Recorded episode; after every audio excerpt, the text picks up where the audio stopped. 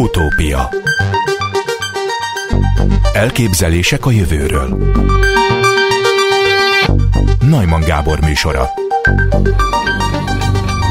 a klímaváltozás egyik hatása, hogy eltolódnak egyes fajok élőhelyei, például felmelegedés hatására a magas hegységekben feljebb tolódik az erdőhatár. Kérdés, hogy a faj terjedő képessége elég gyors-e, hogy követni tudja a neki megfelelő élőhelyeket. Ennek vizsgálatára dolgozott ki egy új módszert munkatársaival dr. Oborni Beáta, az, az Ökológiai Kutatók Központ Evolúció Tudományi Intézetében és az ELTE Biológiai Intézetében. Zimmermann Dániellel írt új közleményük az Ekográfi folyóiratban a hónap cikke címet nyert el. Üdvözlöm az utópiában dr. Roborni Beáta egyetemi docenst. Kezi Sókolom, jó napot kívánok! Üdvözlöm én is, és a hallgatókat is. Milyen új módszerről van szó, illetve hogy milyen volt a régi módszer? Hát az az érdekes dolog, hogy az életföldrajz az, az most már egy olyan jó 250 éves múltat tudhat magáinak, sőt talán még hosszabbat is. Tehát a felvirágzása a nagy földrajzi felfedezésekkel kezdődött, amikor elkezdték leírni a fajok meg különböző élőhelyek elterjedési határait, vagy hogy egyáltalán hol mit találunk, milyen élővilágot. És Szóval rengeteg leírás van arról, meg térkép, hogy melyik faj, melyik időszakban hol, hol volt elterjedve, és egyszerűen nincs egységes módszer, azóta se, ennyi idő alatt nem alakult ki egységes módszer arra, hogy tényleg hol húzzuk meg a határt. Tehát egy ilyen határ az elég bonyolult szerkezetű, hogyha elképzeljük, megyünk fölfelé egy hegyen, vagy megyünk az egyenlítőtől sarkok felé, akkor ugye először egy faj, amíg, amíg neki megfelelő élőhelyen van, addig esetleg pláne a domináns jellegű faj, sűrűn borítja a területet. Tehát például erdő esetében egy elég zárt erdőborítást találunk, és ahogy megyünk fel a hegyre, elkezd ilyen kis félszigetekre, szigetekre felhasadozni ez az eredetileg egybefüggő előfordulás, és a végén egyre kisebb szigetekkel tűnik el ez a faj. Tehát, hogy ez egy elég bonyolult szerkezetű valami, ráadásul azért vannak hidegebb évek, melegebbek, csapadékosabbak, szárazabbak, tehát ez még ingadozik is, ez az elterjedési határ, és hogyha nem bírjuk pontosan meghúzni, hogy hol van most, akkor nem fogjuk tudni észlelni, hogy klímaváltozás hatására eltolódik el. És amikor azt mondom, hogy egy erdőhatár eltolódik el, akkor nem csak az egy fő erdőalkotó fajra érdemes gondolni, hanem az összes fajra, ami ettől függ. Tehát az állatokra is, a talajlakó különböző élőlényekre, amik igénylik ennek az erdőnek a jelenlétét. Tehát itt ilyen dominó hatások lehetnek, hogyha mondjuk nem tudja követni egy faj az ő neki megfelelő éghajlati övnek az eltolódását. Azt írják a cikkben, hogy Akár teljes ökoszisztémák fennmaradása kerülhet veszélybe a kipusztulások és az újonnan beérkező jövevényfajok miatt. Nem biztos, hogy mindenki tisztában van azzal, hogy mit jelent egy teljes ökoszisztéma. Hát ugye az lehet, a, hallatszik, amit mondok? Tökéletesen. Jó, köszi. Tehát, hogy az lett az egyik gond, hogy, hogy, hogy egyszerűen szétzilálódik az ökoszisztémának az eredeti szerkezete, mit értek ezen, hogy egy beállt ökoszisztémában, mondjuk egy olyan erdőbe, ami évszázadok vagy évezredek óta lakja azt a helyet, vagy egy olyan természetes gyebbe, ott koevolúciósan összecsiszolódtak a fajok, kialakították már a nekik megfelelő talajt, környezetet, tehát nem lehet azt egyszer megcsinálni, hogy hát egy-két fajt kikapunk belőle, és hiányozni fog, vagy bejön egy teljesen új faj, és az valahogy beépül majd oda. Ezek, ezek itt rengeteg kölcsönös függés van, versengés, támogató kölcsönhatások, tehát egy ilyen hálózatos, kölcsönhatási hálózatra kell gondolnunk.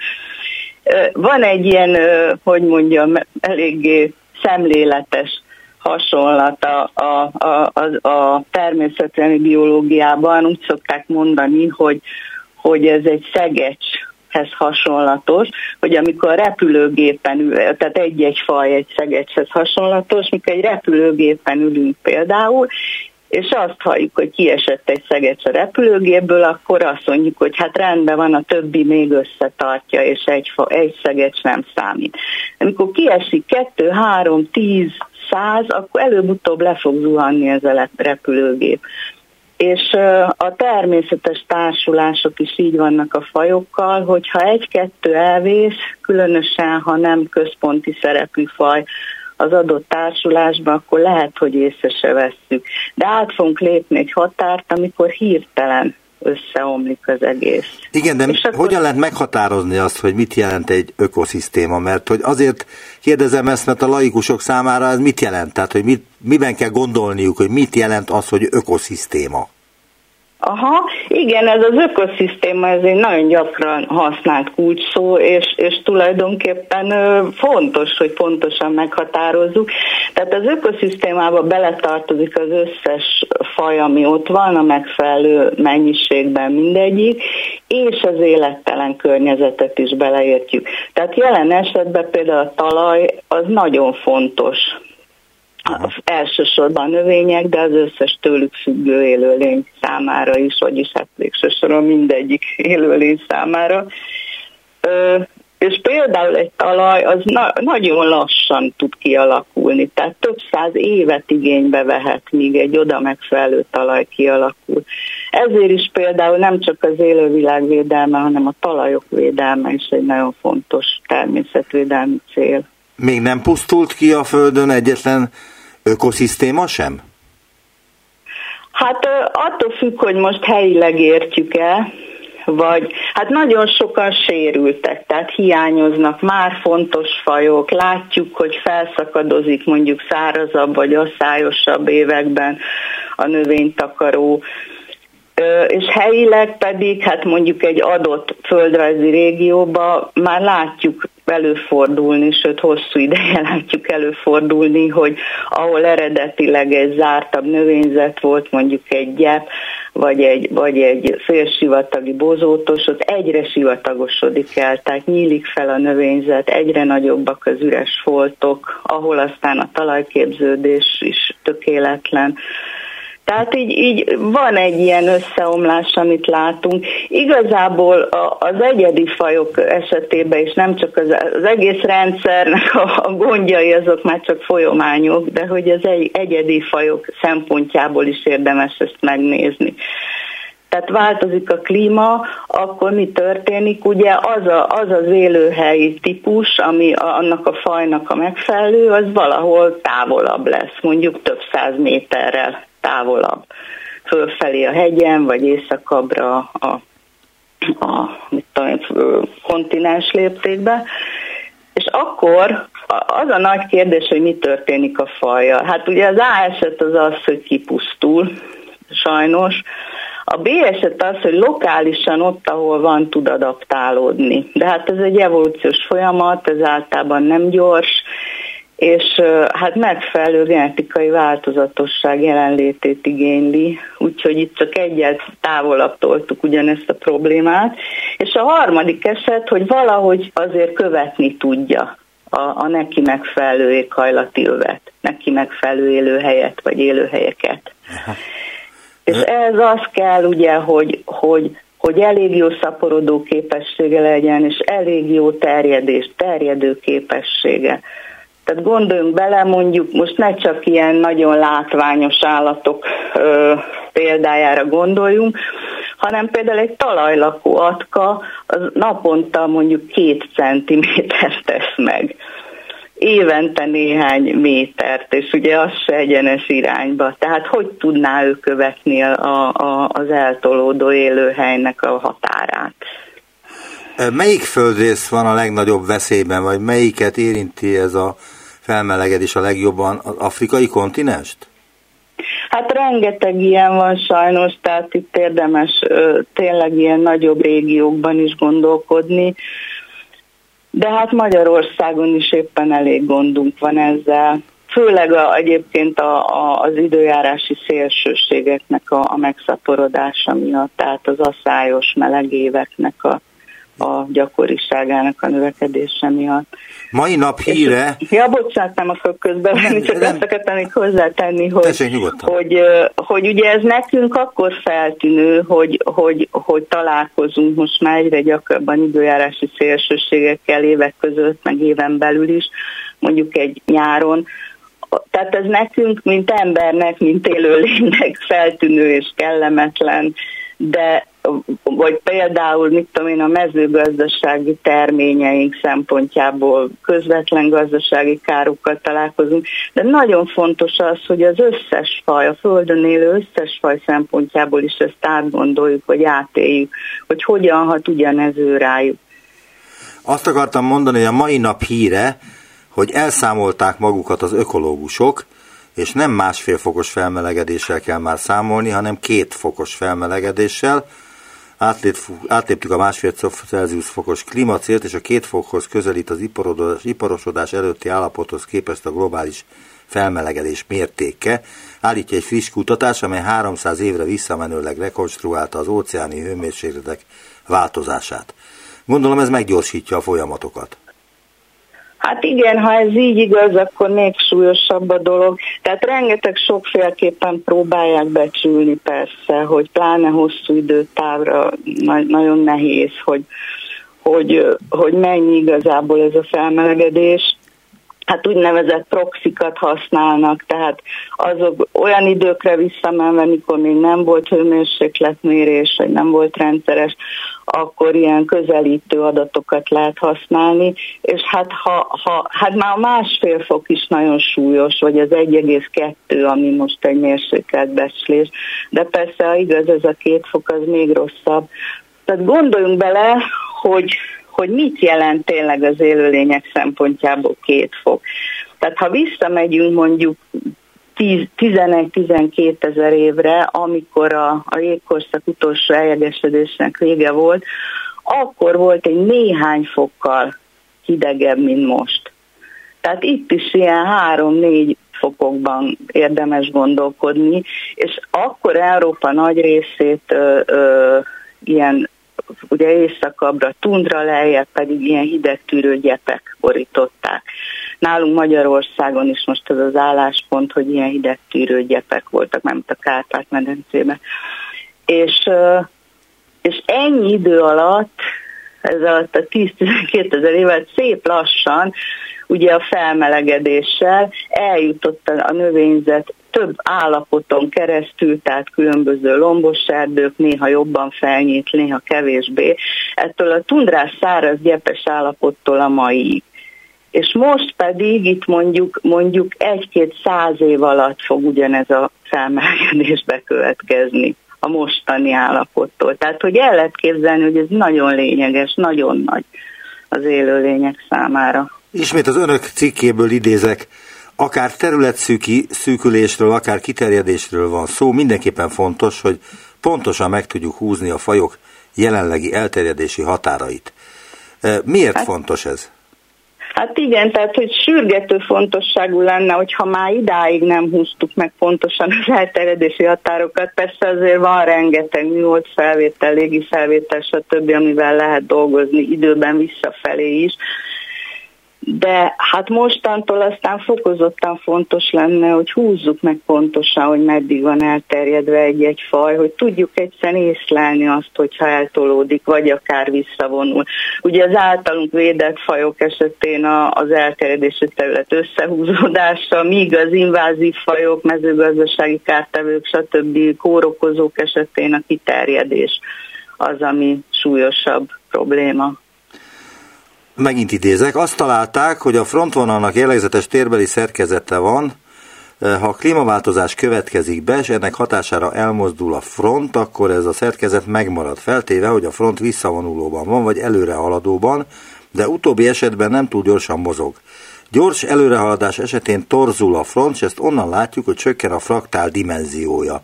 Így észlelhetjük, ha a faj számára már nem követhető le az élőhely elmozdulása, lemarad a versenyfutásban. Megtenni, hogy uh-huh. elmondja, hogy mi az a fraktál dimenzió? Hát ne is ebbe menjünk bele először szerintem, mert az egyszerűen csak egy, egy matematikai eszköz, ami segít nekünk meghúzni ezt a határvonalat. Inkább azt mondanám, hogy, hogy arról van szó, ugye, amit az elején is mondtam, hogy, hogy azokon a helyeken, ahol a faj kellemesen érzi magát, elég magas a születési ráta, elég alacsony a halálozási, ott egy, egy összefüggő borítást tudunk találni, ha ez egy domináns faj az adott helyen. És ahogy haladunk a rosszabb helyek felé, nő a halál, mondjuk hegyen fölfelé egy erdőhatár esetében, akkor nő a halálozási ráta, vagy csökken a, a, a, az új helyek meghódításának a, a rátája, és ekkor van ez, hogy ilyen szigetszerűen felszakadozik. És amit mit csináltunk az az, hogy, hogy először is ö, elkezdtük megnézni, hogy, hogy általában milyen egy ilyen kihalásnak a dinamikája. És ehhez, ehhez egyébként nagyon furcsa módon a statisztikus fizikából kaptunk rengeteg ötletet, meg, meg konkrét eredményt. Ugyanis a mostani meglévő sokféle módszer, azt hát én kétféle szempontból kritizálnám. Az egyik az, hogy, a, hogy, hogy, a, hogy nagyon sokan arra törekednek ilyenkor, hogy a legszélső előfordulásokat kössék össze. És elméleti modellekből, a mieinkből is, meg a már előtte meglévő, fizikában meglévő modellekből az látszik, hogy ezek statisztikailag nagyon megbízhatatlanok. Tehát nem érdemes ezekkel a nagyon szélső előfordulásokkal foglalkozni, ezért mi eleve azt javasoltuk, hogy inkább az összefüggő és a szétszabdalt előfordulás közötti határvonalat húzzuk meg. És a másik, ami, amit, amit mi javasoltunk, az az, hogy, hogy végül is tudjuk mi azt, hogy mi hozza létre ezeket a határvonalakat, születések és halálozások. Tehát nézzük meg, hogy jellegzetesen mondjuk egy hegyen fölfelé menve, vagy bármilyen ilyen úgynevezett környezeti grádiens mentén, ahol változnak az életkörülmények a térben, hogyan néz ki egy ilyen határ általában, és azt találtuk, hogy nagyon sok közös vonás van bennünk, tehát mi, bennük, tehát mi szimulációkban variáltuk a azt, hogy hogyan reagál konkrétan a faj, hogy mennyire meredek a lejtő, milyen alakú az a hegyoldal, stb. És azt látjuk, hogy vannak olyan tulajdonságok, amelyek ugyanolyanok maradnak, és konkrétan ennek az összefüggő, meg a szétszabdalt területnek a határa az egy ilyen, az rengeteg közös tulajdonsággal rendelkezik. És ezért javasoljuk azt, hogy ezzel érdemes foglalkozni, és ennek a, a középvonalában meghúzni azt, hogy hol tart most a faj. Tehát elfelejteni a pici szétszabdalt előfordulásokat, és hát ehhez egyszerűen egy matematikai segédeszközös raktálokkal foglalkoztunk. Uh-huh. Ugye én ilyen matematikai iránt érdeklődő biológus vagyok, tehát én ezt nagy örömmel tettem. Nem várom el, hogy minden kutató ezen a nyomon haladjon, hanem adtunk konkrét gyakorlati tanácsokat is, hogy hogy kellene meghúzni annak, aki nem akar elmélyülni itt a háttérben különösebben. Azt is írják a cikkben, hogy a klímaváltozás nem egyformán érinti az összes fajt, van amelyiknek az elterjedési területe szűkül, másik mások terjeszkedőben vannak. Például a hazánkban is már elterjedt poloskaféle, ami nem csíp, de nagyon undorító. Sajnos már velünk él. Ez egy uh-huh. releváns példa? Hát ez az ázsiai márványpoloska. Igen, hát ez a, ez a, a, a, a fő gond, hogy, hogy ezzel, a, ezzel tulajdonképpen szelektálunk a jó terjedő képességű és széles tűrő képességű fajokra, és vagyis nagy részt az inváziós fajokra vagy növények esetében a gyomoknak nevezett fajokra, amelyek attól gyomok, hogy mezőgazdasági vagy, vagy természetvédelmi károkat is tudnak okozni vagy akár állati kártevőkre is gondolhatunk, vagy járványokra. Tehát, hogy, hogy, hogy a, a jó terjedő képességre szelektálunk, és a, és a tágtűrő képességre. Tehát, hogy az élővilágot elkezdjük úgy szűrni, hogy, hogy éppen az értékesebbnek vagy veszélyeztetettebbnek mondható fajok ö, szenvednek kárt. Mármint az ember szempontjából értékesebb, vagy igen, ez egyébként nagyon érdekes, hogy, hogy mi szeretünk ilyen előjeleket tenni a fajok elé. Tehát, hogy, hogy jó-e, hogy ott van, vagy nem jó-e, hogy ott van. De miért csináljuk ezt? Éppen azért, mert, mert amit, amit mondtam, hogy, hogy, hogy azok a fajok, amelyek őshonosak egy adott területen, és évszázadok, évezredek óta összecsiszolódtak, kialakították a, a maguk ö, ö, talaját, mikroklímáját, stb., azok tudják stabilan egymást fenntartani. Tehát ha végig söpör egy invázív faj, ami kiszorítja közülük az őshonos fajok nagy részét, akkor össze tud omlani az egész ökoszisztéma. Meg eleve még, még előtte ki tudnak pusztulni őshonos fajok nagy számban is akár. Mit lehet tudni a gabonafélékről? A globális felmelegedést illetően, hiszen azok meghatározzák az ember éles lehetőségét, nem? Hát én nem vagyok ugye mezőgazdász, de, de hát itt az egyik legnagyobb veszély az az, hogyha a fajtáknak a diverzitása, tehát egy fajon belül, a fajtáknak, egy gabonafajon belül is akár, a fajtáknak a diverzitása csökken. Tehát ilyen értelemben én nagyon meg tudom érteni mondjuk a GMO-k elleni tiltakozásokat, vagy, a, vagy a, a, az ilyen nagy mezőgazdasági ö, ugye magok, mindenféle vetőmag forgalmazó cégek monopóliuma ellen tiltakozókat. Aha. Tehát, hogy iszonyú fontos, hogy, hogy megmaradjanak a, a, a különböző mezőgazdasági terményeink, vagy mezőgazdaságban használt fajainknak a, a, a genetikai diverzitása. Mert az, az a záloga a válaszadó képességnek. Még egy utolsó kérdésem lenne, mit gondol, lesz még úgynevezett versenyfutás száz év múlva? Hát azt már azt akarnám mondani, hogy remélem nem, de Hát ez ilyen optimizmus, pessimizmus kérdése. Hát sajnos a mostani jelek arra mutatnak, hogy örülhetünk, ha a két fokos klímacélt tartani tudjuk. Most már inkább három fokról beszélnek, és hát az is lehet, hogy, hogy még nagyobb lesz. Megjósolhatatlan, hogy az ember hogyan fog reagálni itt a növekvő rossz hatásokra, vagy fel, akár saját fennmaradásunkat, vagy saját civilizációnk fennmaradását veszélyeztető hatásokra.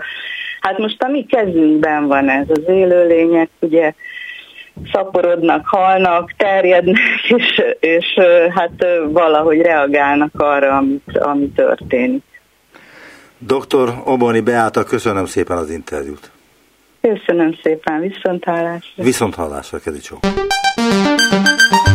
Utópia Üdvözlöm az utópiában Botta Dukat Zoltán, ökológust, biológust, az Ökológiai Kutatóközpont tudományos tanácsadóját. Jó napot kívánok! Jó napot kívánok! A következő kérdést tették föl, nem tudom, hogy kinek, majd elmondja, hogy kiknek szánták ezt a kérdést.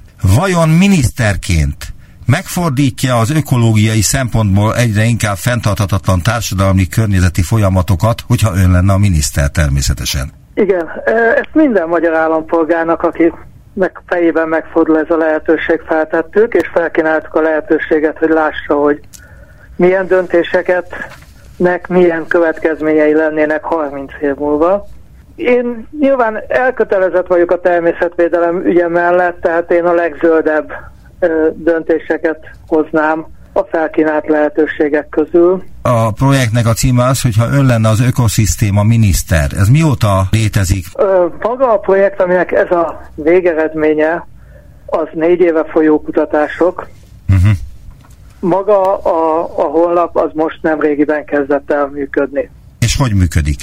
A lényege az, hogy a kutatások alapján tudunk bestéseket tenni arra, hogy mi történne, ha semmit nem változtatnánk, a jelenlegi folyamatok mennének tovább a következő 30 évben, akkor mi történne a beporzó rovarokkal és az általuk nyújtott szolgáltatásokkal?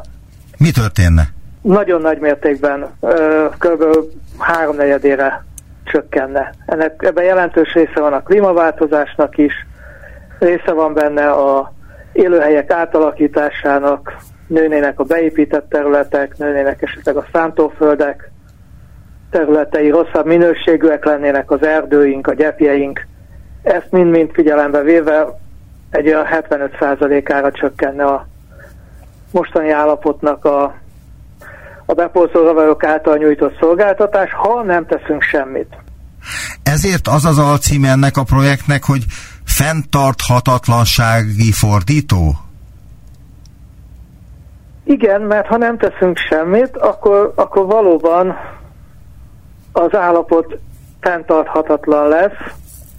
Azt szeretnénk mindenkinek megmutatni, hogy ha nem is egyedül Magyarországnak ne, nem is nagyon nagy, de van egyedül is mozgástere. Azért mondom, hogy egyedül nem nagyon nagy, mert sajnos a klímaváltozás egy globális jelenség, azzal egy ország önmagában nem tud ellene tenni, a világ együtt tud ellene tenni, de vannak olyan folyamatok, amik országhatáron belül is kezelhetők, és amikkel csökkenthetők a negatív hatások. Aha, tehát ezért az a címe, hogyha ön lenne az ökoszisztéma miniszter, akkor mit tenne, vagy mit kellene tenni, és ehhez társulnak különböző egyéb ötletek, például az is, hogy van egy szimulációs játék, hogy legyen ökoszisztéma miniszter, ami miről szól, tehát milyen ez a szimulációs játék? Én belenéztem, de én azt nem tudom olyan jól elmondani, mint ahogy ön feltételezem. Uh, igen, Megpró- megpróbálom, megpróbálom összefoglalni. Tehát egyrészt a, az ökoszisztéma minisztert úgy képzeljük el, mint egy ilyen zöld ügyekben csúcsminiszter, tehát nem csak a szűkebb értelembe vett természetvédelem tartozik hozzá, hanem mondjuk a tájhasználatot nagyon meghatározó agrártámogatások, azzal kapcsolatos engedélyezések, meg támogatási, tiltási rendszerek, hogy ilyen átalakításokat lehet, művelési ágváltoztatásokat lehet végrehajtani. Ennek megfelelően van egyrészt egy tájhasználati modul, ahol a jelenlegi trendekből indulunk ki, és ezt módosítja az ökoszisztéma miniszternek a szabályokat zöldítő, szigorító döntése, vagy, vagy éppen az ellentétes döntése, hogy adjunk elsőbséget a gazdaságnak, nem számít a természet állapota. A második döntési... Még egy, dolgot, a... még egy dolgot szeretnék kérdezni, itt bele ö, ö, ö, zárójelesen belekérdezve a fejt, kifejtésébe a témának, hogy hogy hogy kiket szeretnének bevonni ebbe a játékba, ha ezt egyáltalán játéknak lehet nevezni? Ez, ez egyszerre, egyszerre játék és, és komoly, egy, úgy gondolom, egy, mondjuk azt, hogy egy játékos figyelemfelhívás. Tehát nem, nem azt gondoljuk, hogy, hogy most mi most pontos számokat tudunk mondani, hogyha egy-egy döntés, maguk a döntések is eléggé nagyvonalúak. De szeretnénk mindenkinek felhívni arra a figyelmét, hogy hogy legalább kvalitatíven, nagyságrendileg legalább lássuk azt, hogy a, a döntéseinknek 30 év múlva mennyire komoly következményei lehetnek. Megakasztottam annál a ö, kifejtésnél, hogy legyen ökoszisztéma miniszter szimulációs játék, és elkezdte, de én nem hagytam végigmondani. Igen, tehát egyrészt dönt, dönt a tájhasználatról, hogy legyen-e több biogazdálkodás, legyen-e legyenek-e nagyobbak a gyepterületek a szántók rovására, vagy éppen engedjük beszántani a szántókat, engedjük azt, hogy őshonos fafajú erdőinket lecseréljék ültetvényekre. Ezek az egész országra vonatkozó döntések. Ezek, második, ezek történnek napjainkban egyébként? Ö, ilyen folyamatok, igen, természetesen történnek, tehát ezek nem, nem, nem olyan példákat mondok, amik teljesen csak elképzeltek a mi agyunkban, hanem ezek, ezek valóban mai, ö, ma is folyó folyamatok, ezek ezek okozzák azt, hogy ha nem teszünk semmit, akkor 75%-a csökken a, a szolgáltatás szintje a jelenlegi állapothoz képest. Azt gondolom én, hogy az nagyon sok. De azt, hogy ez nagyon sok, hogy 75%-ra csökken a különböző ö, ökológiai szolgáltatások aránya, az hogyan realizálódik a, az életünkben, a mindennapjainkban egyáltalán? Mit lehet ebből látni? Majd esetleg, ha ez történik. Ö, mondok egy nagyon egyszerű példát. Szereti ön a mézet? Szeretem. És mostanában vásárolt? Igen. Mert akkor ön is feltűnhetett, hogy a boltokban egyre kevesebb hazai méz van, és, és egyre, ennek megfelelően egyre drágább. Aha. Én ezt a nem vettem észre. Év az nagyon kedvezőtlen. De én egy termelőtől vásárolok, elnézést, hogy itt folytatom az önkérdését, de egy termelőtől vásárolok, aki saját maga termeli a mézet, tehát nem is tud erről, hogy itt külföldi mézek próbálnák őt kiszorítani. Nem is erre akartam kiukadni, hogy külföldi mézek, hanem arra, hogy a tavalyi év például nagyon kedvezőtlen volt a, a házi méhek szempontjából. Nagyon rossz volt a tavalyi méztermés. Ez a szélsőséges időjárásnak a, a következménye.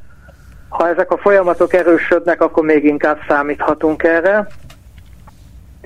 És természetesen ehhez hozzáadódnak az egyéb ö, ö, negatív hatások, ha kevesebb a, a virágzó növény, ahonnan, ahonnan gyűjthetnek, ha erősebben vegyszerezünk. De mi volt az oka, hogy tavaly, ö, tavaly ilyen ínséges volt a, a méztermés, tehát a méhek nem érezték jól magukat, ennek mi volt az oka? Azt hiszem leginkább az asszályos időjárás, de megmondom őszintén, én magának a megporzásnak és a méheknek nem vagyok a közvetlen szakértője. Igen, igen, más igen. kollégáink segítettek. Igen, már volt erről szó a műsorban, egy másik kollégájával beszéltünk erről, hogy milyen veszélyben vannak a Magyarországon élő méhek, és ez kizárólag az a száj? Vagy esetleg más is bejátszik abba, hogy egyre kevesebb mézet képesek termelni? Kis, kis, egyenként lehet, hogy kicsi apró hatások egymást tudják felerősíteni. A, a tavalyi évvel például az asszály volt, volt jelentős, de, de ugyanilyen fontos lehet az, hogy eltűnnek a virágos szegélyek, és nincs hol bizonyos időszakban nincs hol mézegy vagy virágport és nektár gyűjteniük a, a, a rovaroknak. És az... fontos még hozzátenni, hogy nem csak a, a nekünk mézegyűjtő házi méhről beszélünk, mert hát méz nélkül talán kibírhatjuk, kevésbé lenne édes az életünk, de még fontosabb a megporzás, amit csak részben a házi méhek csinálnak, nagyon sok esetben vadon élő méhek, legyek, esetleg lepkék végzik a növények megporzását, és a legtöbb kultúrnövényünk, vagy nagyon sok kultúrnövényünk gyümölcshozásához, terméshozásához, maghoz, maghozásához szükség van a rovarok közreműködésére. Láttam valamelyik tévéműsorban, hogy vannak olyan helyek, ahol az emberek porozzák be a különböző virágokat, mert hogy méhekre nem számíthatnak valamiért. Az em... Itt is Én van is ilyen? láttam ilyen képeket Kínából, és nagyon nem szeretném, ha ez, a, ez Magyarországon is Mert hogy ez, ez rosszabb sokkal, mint amit a méhek csinálnak? Tehát ecsettel minden egyes növénynek a virágját kvázi beporozzák az emberek, akkor az nem olyan jó, mint amit a méhek csinálnak? Egyszerűen nincs erre kapacitásunk. Tehát néhány kiválasztott kultúrnövényünkkel megtehetjük, de még így is nagyon-nagyon drága. Hát, ö, ahhoz, hogy az almafán egy alma megérjen, ahhoz nem egy virágnak kell megporzódnia, mert a megpor, megtermékenyült ö, termések egy része is később lehullik magától, megtámadják betegségek, megtámadják kártevők. Tehát ahhoz, hogy egy alma meg, megteremjen, ahhoz gondolom négy-öt virágot legalább, de lehet, hogy tizet meg kéne, meg kellene porozni.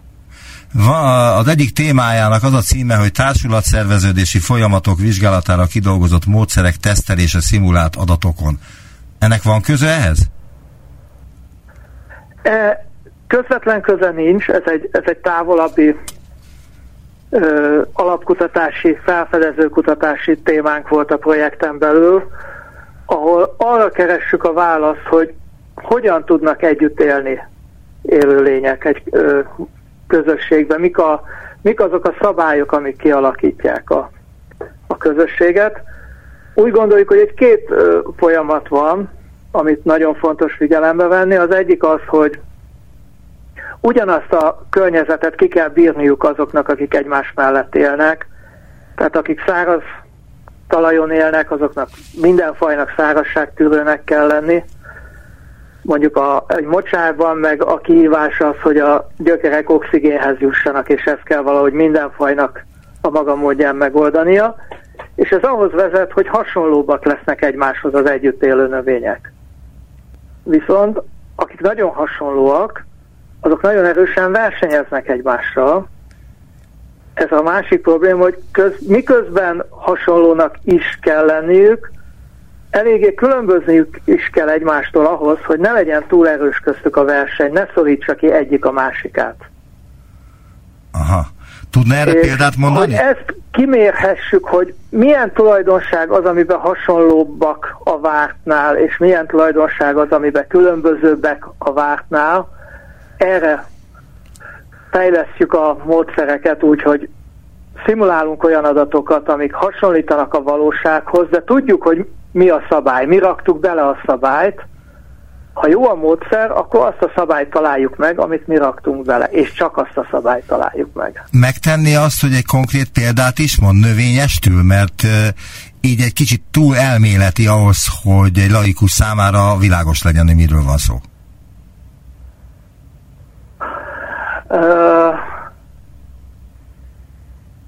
Igen, nem, nem, könnyű a, nem könnyű a feladat. Azért kérdezem, mert van-e olyan növény, állat, vagy valamilyen a, az ökológiába tartozó élőlények közül, amelyiknél össze kellett hozni a közös együttlétnek a feltételeit, de nem volt nagyon egyszerű. Mert hogy az egyik az inkább szárazságot szereti, a másik meg inkább a vizes élőhelyet szereti, de mégis találtak valami közös nevezőt. Nem, nem, azt hiszem akkor itt most rosszul magyaráztam az előbb, tehát mi nem előállítani szeretnénk közösségeket, hanem amikor kimegyünk a természetbe, és ott látjuk, hogy ki kivel él együtt, akkor szeretnénk azt megérteni, hogy ez miért lehetséges. Igen, de ha megértik, hogy ez miért lehetséges, akkor lehet alkalmazni is esetleg egy növény termesztés során. A növénytermesztés az praktikus okokból leginkább a monokultúrákat szereti, tehát a, a egyfajúakat, tehát a búzatáblán belül legyen csak búza, mert akkor annak az igényeihez alkalmazkodik minden, minden művelés. De például hasznos lehet ez a megértés ahhoz, hogy utána megjósoljuk, hogyha behozunk egy idegenfajt, akár dísznövénynek, akár erdészeti fajnak, az meg tud-e telepedni a, a mi növénytársulásainkba, és ha megtelepedett, akkor mit okoz? Kiszorítja például a hozzá hasonló ö, fajokat? Mennyire szigorú Magyarországon az e, e, ezeknek az ügyében hozott jogszabályok? Tehát mit szabad behozni növényt külföldről, távol-keletről, Dél-Amerikából, és mit nem szabad? Tehát ezt mennyire ellenőrzik, illetve hogy vannak-e ilyen szélsőséges események, amik pont emiatt történtek, mert hogy olyan invazív vagy egyéb káros élőlényeket hoztak be, amelyeket nem kellett volna? Ö, nem nagyon szigorúak még a szabályok, folyamatosan szigorodnak, és remélem, hogy a jövőben is ö, fognak szigorodni. Most erre most már Európai Uniós szinten is készülnek tiltólisták. Ez az egyik módja a szabályozásnak, hogy a veszélyes fajokat tiltólistára tesszük, és megtiltjuk a, a behozatalukat. Hát Mondjon egy pár ilyet. a... Tud ilyet mondani egy párat, hogy milyen veszélyes fajokról van szó, amit nem lehet behozni, vagy nem szabad behozni Magyarországra? Ö, igen, például a kaukázusi medvetalp sajnos már itt van Magyarországon, de, ne, de, de nem szabad terjeszteni, vagy mondjuk a braziliai óriás lapú valószínűleg Magyarország éghajlata nem túl kedvező neki, de, de miután a szabály Európai Uniós, ezért Magyarországra se lehet behozni. És nagyon sok olyan fajt tudnék mondani, amit pedig jó lett volna valaha régen megtiltani. Például? Például az aranyveszőfajok, ezek a 19. század folyamán mentek meg Magyarországon. Nagyon-nagyon valószínű, hogy kertből vadultak ki, és ma már a nedvesebb, üdébb gyepterületek nagy részét elfoglalják. Uh-huh. Első látásra gyönyörű szépek, nagyon szép sárga virágaik vannak. Úgy tűnik, hogy a méheknek nagyon kedvező a megjelenésük, de valójában csak egy rövid időben, időszakban nyújtanak táplálékot a méheknek, akkor is elsősorban csak virágfort és kevesebb nektárt. És az ő virágzásuk előtt és után, miután más növényfajokat kiszorítottak, nincs a területen virágzó, vagy alig van a területen virágzó növényfaj. Aha. Ön csak növényekkel foglalkozik, vagy állatokkal is? Én növényekkel foglalkozom, a, a projekt az Akkor hadd kérdez... kiterjedni állatra, növényre, hadd kérdezzek egy... vízi élőhelyekre, szárazföldre. Egy örökzöld kérdést tennék föl önnek, amit mindig megkérdeznek, ha ilyenekről van szó. És azt hiszem ki is találná, hogy hát a legnépszerűbb ilyen invazív növény Magyarországon az az akác. Igen. De, de az akác az a leghasznosabb is bizonyos ö, dolgokban, például bútorkészítésben, ö, más nem nagyon tudok mondani. De igen, az akácmézet imádjuk. A méhek is szeretik az akácfát. Mi a baj ma, illetve mi volt a baj régen az akáccal? A, az akáccal két probléma van. Az egyik, hogy elszegényíti azt az élőhelyet, ahova akácos telepítünk, tehát az egy biodiverzitás sivatag lesz. A, a talajt is, talajtápanyag... Várjunk csak a biodiverzitás, a biodiverzitás sivatag az azt jelenti, hogy nagyon szűk azoknak a növényeknek a száma, amelyek képesek egy ilyen helyen megélni, tehát nagyon ö, kevés Igen, nagyon növény. Növényfaj, nagyon kevés állatfaj képes ott megélni, ezek a legszélesebb tűrésű, mondjuk úgy legigénytelenebb ö, fajok. Ez az egyik probléma. A másik probléma, hogy nem marad ott, ahova telepítettük, tehát szemben a búzatáblával, ami szintén nem, a, nem azért szeretünk, mert jó a természetnek, jó a biodiverzitásnak, de belátható, hogy szükség van rá, kenyeret szeretnénk sütni. Szerencsére a, a búza az ott marad, ahol elvetettük. Sajnos az akáccal nem ez a helyzet, hanem állóan spontán módon is terjed, és elfoglalja a szomszédos területeket is. Aha, tehát az akác az kvázi hegemóniára tör, hogy ilyen emberi fogalmat is használjak? Tehát, hogy mindent, mindenhol át akarja venni a, a helyet? Ö, igen, igen, mondhatjuk így, tulajdonképpen minden élőlény próbálkozik ezzel, csak vannak ebben sikeresebbek, és vannak kevésbé sikeresek. Az akár sajnos a, a sikeresek közé tartozik. Akkor még kérdeznék egyet, amit, amit ön vizsgált 2017-ben, tehát hát négy évvel ezelőtt. Az a címe a kutatásnak, hogy mongol és magyar pásztorok ökológiai tudásának összehasonlító vizsgálata. Mondan erről valamit, hogy mi a különbség a mongol és a magyar pásztorok között? Nem én vizsgáltam. Ez egy... Elnézést. Ez egy 30-40 szereplős ö, nagy projekt, a, amiről most beszélünk, aminek egyik ö, vizsgálata ez volt. Én, én az egész projektnek én voltam a vezetője, de hát minden, minden részvizsgálatba ö, nem folytam be. Annyit tudok, amennyit kollégám előadásaiból, elmeséléséből ö, tudok. Az egyik fontos különbség, hogy Mongóliában sokkal kevesebb az erdő, mint Magyarországon. Ennek oka a szárazabb klíma, ezért hogy sokkal nagyobb érték is a, a, az erdő, tehát hiába a pásztorok a legelő területet használják, az erdőt is őrzik, és olyan szabályok vannak, amelyek az erdőt őrzik. Ilyen például az, hogy bizonyos méretnél kisebb erdőből nem vágnak ki fát, mert a kis foltoknál, ha már egy fa kivágása is előidézheti azt, hogy fokozatosan ott nem újul már fel az erdő, mert nincs abban a foltban olyan nedves mikroklíma, ahol fel tudnak nőni a fák, és akkor elveszne az a kis erdőfolt. Illetve ugyanez a helyzet az erdők szegélyébe, a szélső néhány méterbe, vagy néhány tíz méterbe, onnan sem szabad fát kivágniuk a, a pásztoroknak, és ezek nem a, a mongol törvények, hanem a, a pásztorok évszázados apáról fiúra szálló szabályai. Végezetül föltennék egy olyan kérdést, ami ebből az egész projektből adódik. Ugye a projektnek az a címe lényegében, hogy ha ön lenne az ökoszisztéma miniszter, erre kérdeztem meg azt öntől, hogy ha ön valóban a miniszter lenne, akkor mit tenne, és mondta, hogy hát elég sok dolga lenne, csak ahhoz elég nagy hatalomra lenne szükség. De ön szerint szükséges lenne, hogy Magyarországnak legyen saját ökoszisztéma minisztere, vagyis környezettel foglalkozó minisztere?